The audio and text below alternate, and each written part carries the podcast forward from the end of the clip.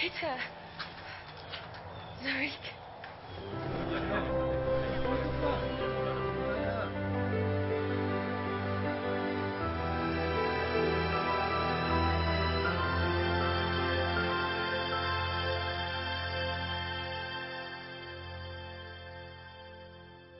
Amen and amen. Well, happy Easter. My name's Dan Bursch. I'm one of the pastors here. I got to be honest. We were singing that last song. I almost lost it. You know, like the Lord does that sometimes where he puts a thought into your head or something on your heart. And I just caught a glimpse. I don't even know what this means. Like, please give me some grace here. But it just happened. But it was... Just people all over this world, in every language, in their own way, right? Because each country is so different. Even the music is different. The style is different. And yet there are believers all over this world, millions if not maybe a couple billion, saying Jesus is alive. Jesus is alive.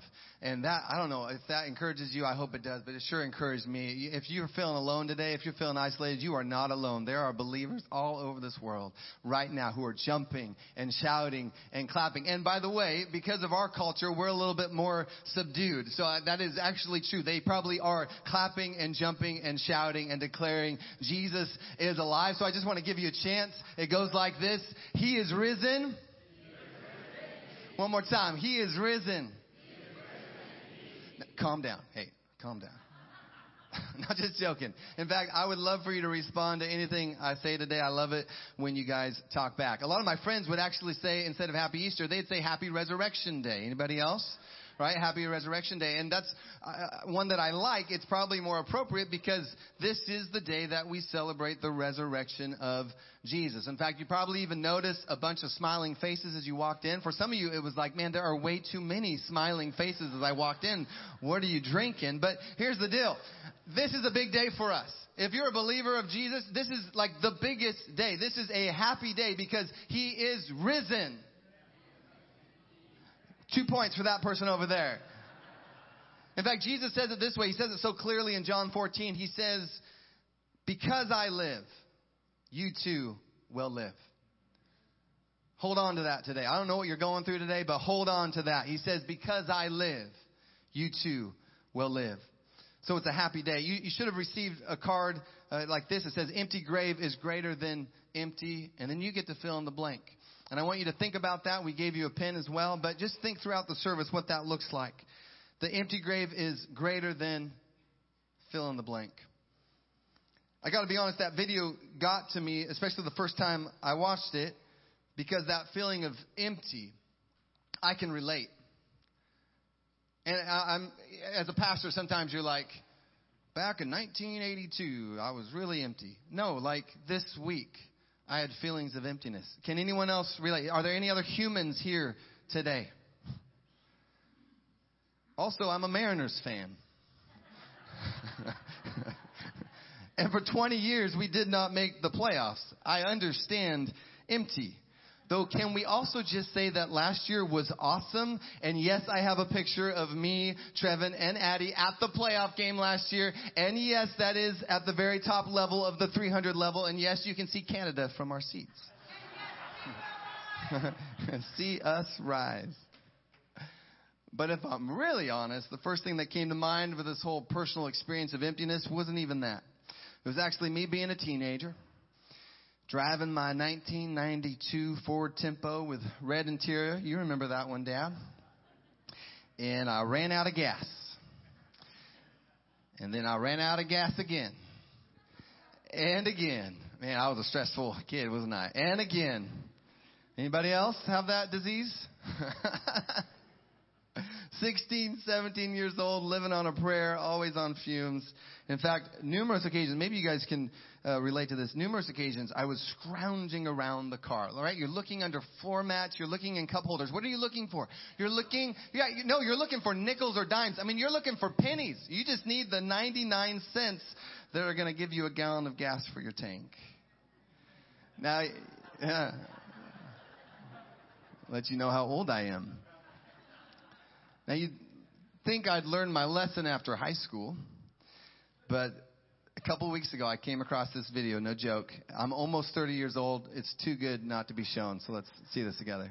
So I just ran out of gas looking like this because I got my take-home EEG hooked up to me with the wires and whatnot. And I am now stuck on the side of the road.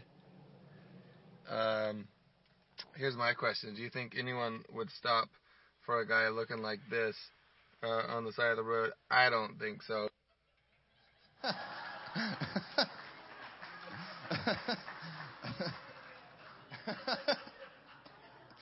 Oh.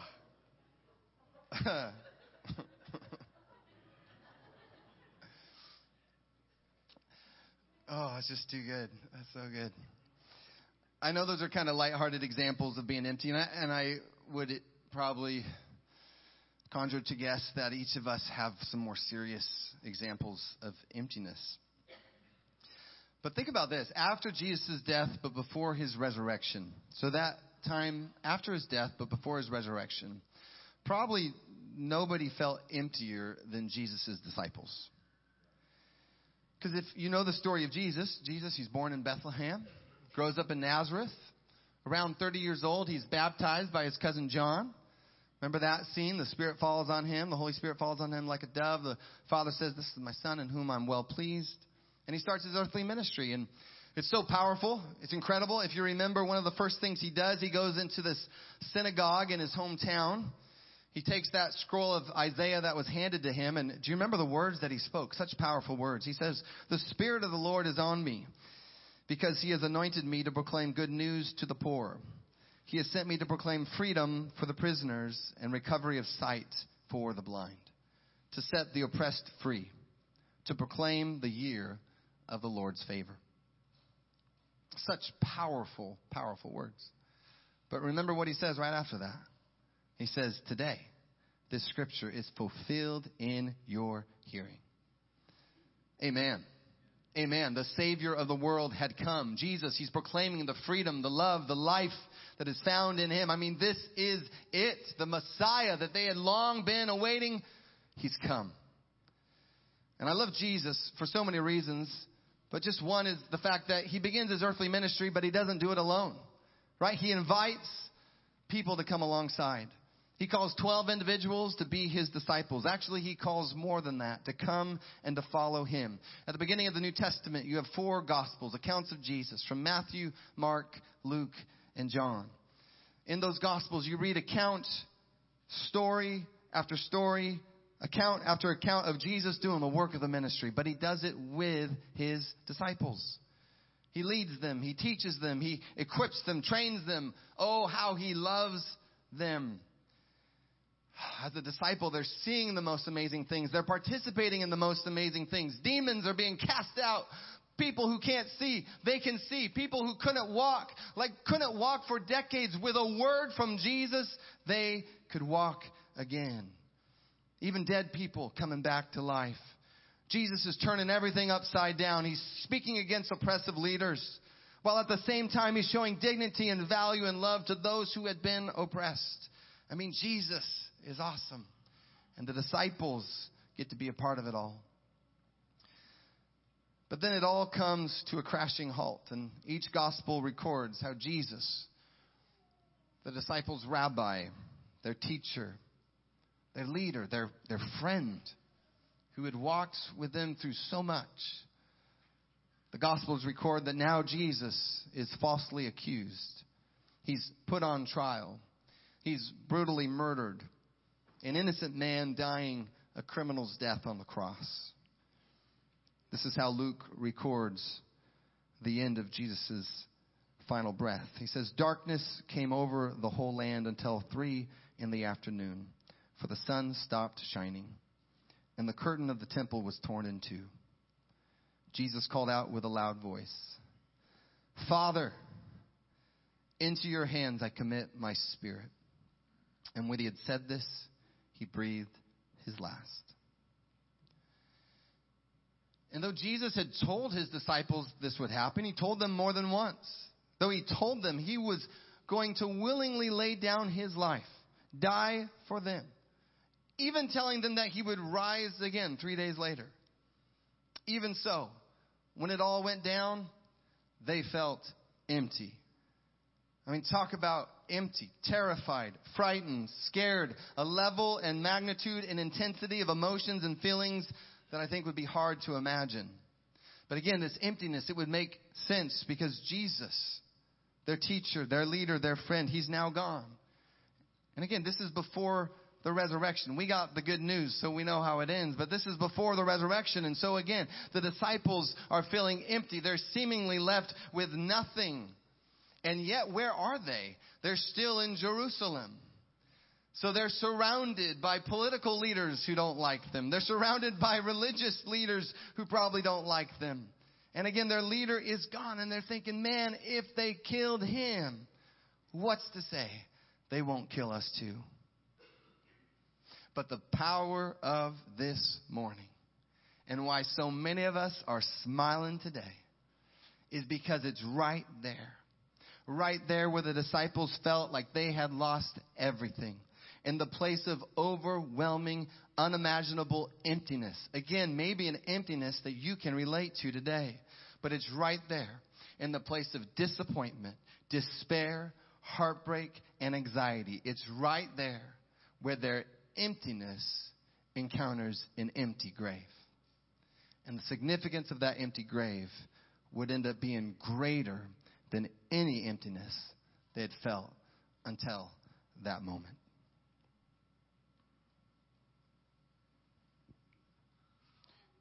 Good morning. In this portion of our message, we'll be looking at the disciples' joy and amazement after learning that Jesus was alive. See, the empty tomb serves as a powerful symbol of the victory Jesus achieved over sin and death, and it's the cornerstone of our faith for those who proclaim and believe in him as Lord and Savior. In a world that can leave us feeling empty and unfulfilled, Jesus offers us the hope, love, and purpose to fill the voids in our lives. Our text is found for today in the Gospel of Luke, and we'll be looking at chapter 24 in its entirety. Now, I know that's like 50 plus verses. I won't be reading them verse by verse. I'll be giving you a paraphrase here for most of them, and I'll be referencing a few. So let us begin by setting the scene. In the early hours of the first day of the week, a group of women who had followed Jesus made their way to the tomb where his body had been laid. They carried with them spices they had prepared to anoint his body, a final act of love and devotion to their Lord. Upon arrival, they found the stone that had sealed the tomb rolled away, and the body of Jesus was nowhere to be found. As the woman stood there, perplexed and afraid, two men in dazzling clothes appeared before them, asking, this is Luke 24, verses 5-7, "Why do you look for the living among the dead? He's not here. He has risen. Remember how he told you while he was still with you in Galilee? The Son of Man must be delivered over to the hands of sinners, be crucified, and on the third day be raised again." And with that, they remembered. The women remembered Jesus' words and realized the truth. Jesus was alive. Upon hearing the news of the empty tomb, the women wasted no time in returning to the disciples to share the incredible news. But the disciples were initially hesitant to believe. Peter, however, was moved to investigate for himself. He ran to the tomb, stooped down, and saw the burial clothes left behind. He returned home, amazed at what had happened. The news of Jesus' resurrection had begun to spread, and the disciples' hearts overflowed with joy and amazement. In verses 13-32 of Luke 24, we'll see them encounter Jesus, a couple of disciples on the road to Emmaus. And so as the disciples were still trying to make sense of the news, two of them were traveling to a village called Emmaus. And along the way, they were joined by a stranger who turned out to be the resurrected Jesus himself. They didn't recognize him immediately, but as they walked with the stranger, he began to explain the scriptures to them, beginning with Moses and the prophets, showing how the Messiah had to suffer and enter his glory. Their hearts burned within them as he revealed the truth about the Messiah. And it was not until they sat down to break bread that their eyes were opened and they recognized Jesus. He then vanished from their sight, leaving them in awe and wonder. And filled with joy, they rushed back to Jerusalem to share their experience with the other disciples. We'll now look at verses 36 to 43. And here Jesus appears to his disciples. In this portion of Scripture, we find the disciples gathered together in fear and confusion after the crucifixion of Jesus. They had heard the testimony of the women who had discovered the empty tomb, as well as the account of the two disciples who had encountered Jesus on the road to Emmaus. Despite these testimonies, they were still struggling to believe that Jesus had truly risen from the dead. It was in this moment of doubt and uncertainty that Jesus appeared to them, saying, Luke 24:36, "Peace be with you." The disciples, however, were terrified. They thought they were seeing a ghost. And Jesus reassured them by showing them his hands and feet, which bared the scar of his crucifixion.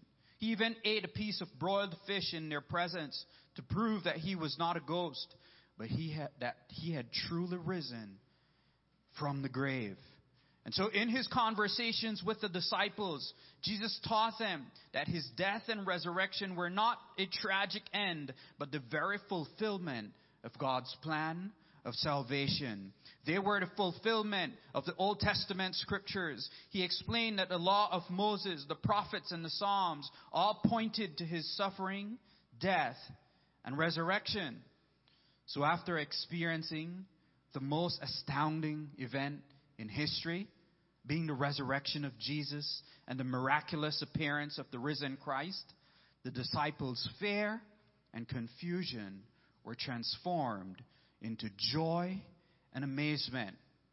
Similarly, when we encounter the living Christ through faith, the reality of his resurrection can evoke the same emotions in us. The more we study the scriptures and see how they point to Christ, the greater our wonder and excitement will be at the wisdom and love of Jesus. Have you experienced that today, church? In Luke 24, we see also the promise of the Holy Spirit. In verses 48 and 49, Jesus promised them the gift of the Holy Spirit. He told them, "You are witnesses of these things, and behold, I am sending the promise of my Father upon you.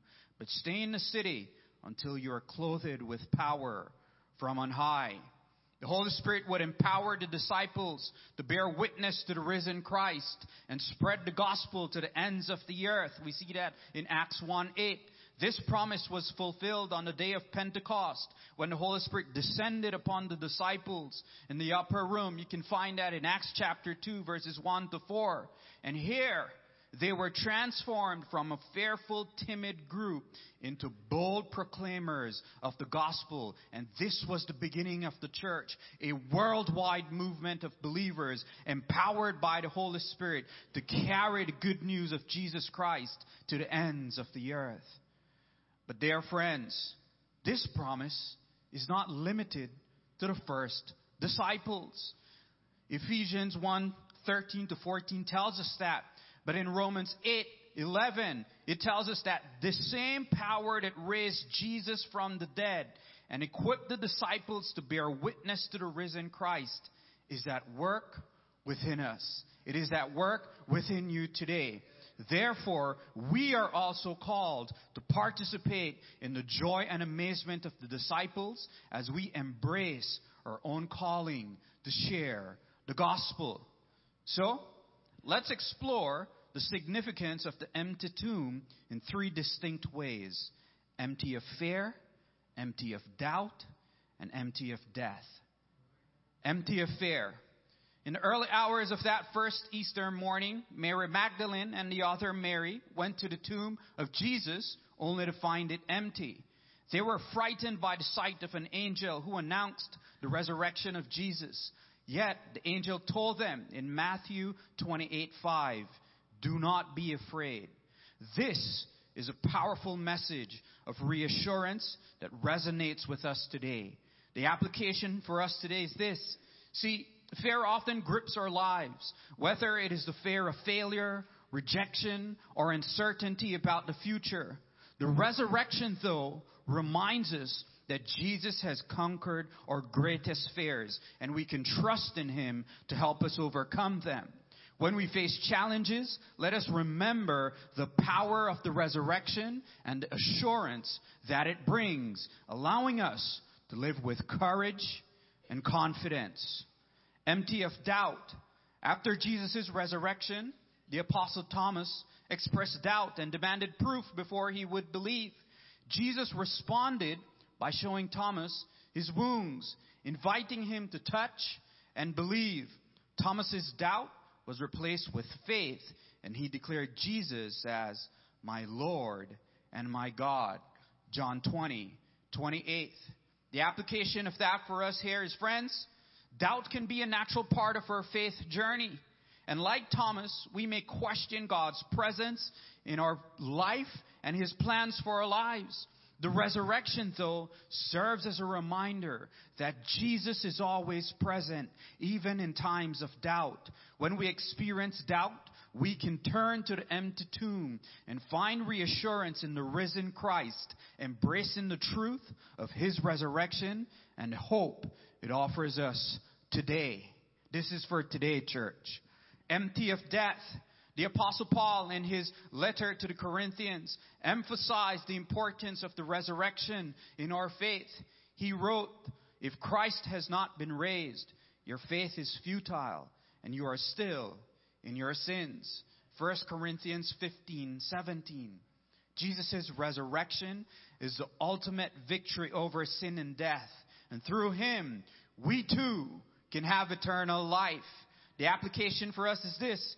See, death is a universal reality, and the fear of death can weigh heavily on our hearts. However, the resurrection offers us a triumphant promise. In Christ, death has been defeated, and we have the hope of eternal life.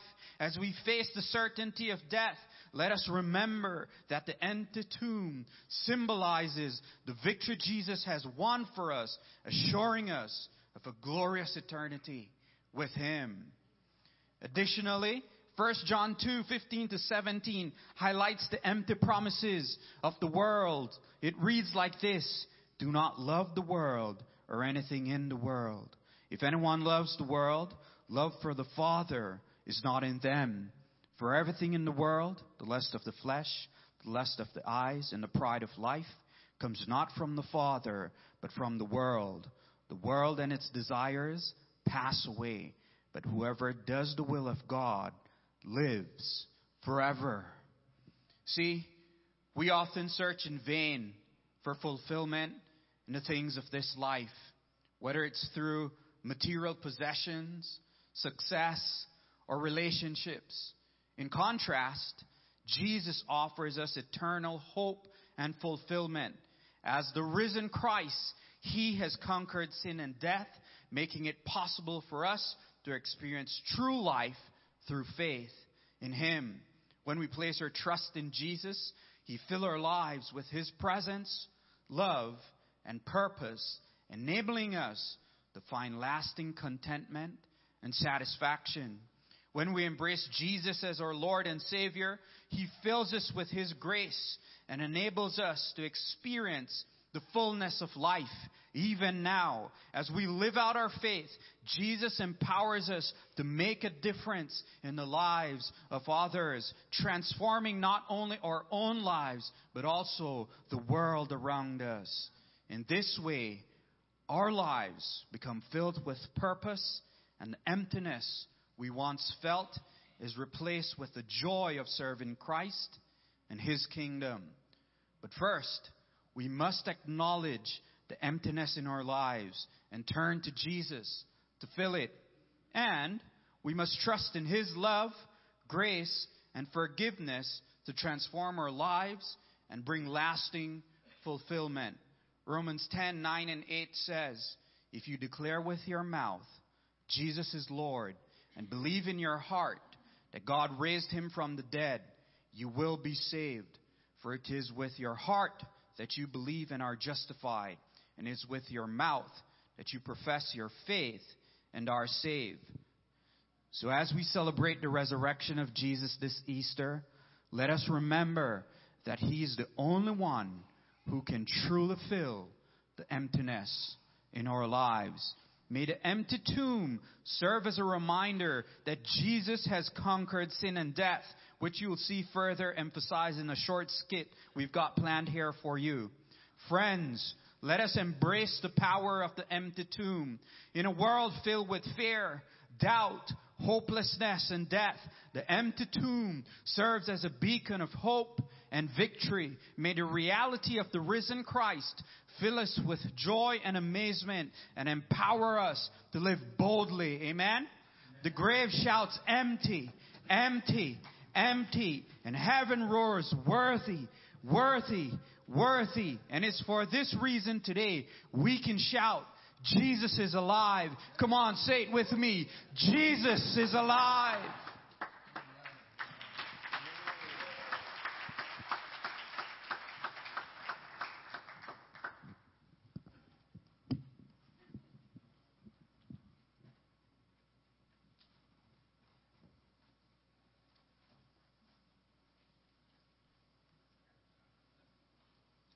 If He's dead, then it's over. John, if they killed Him, they'll come after us too. John, I've never been more scared or afraid in my life. I've never felt so alone. What do? Cover the windows and keep the doors locked. Let's just head back to Galilee, lay low for a little while. No, the streets aren't safe. They might be looking for us. Peter! John! Andrew! Mary! You must come with me quickly! What is it? He's alive! Who is? I saw Him!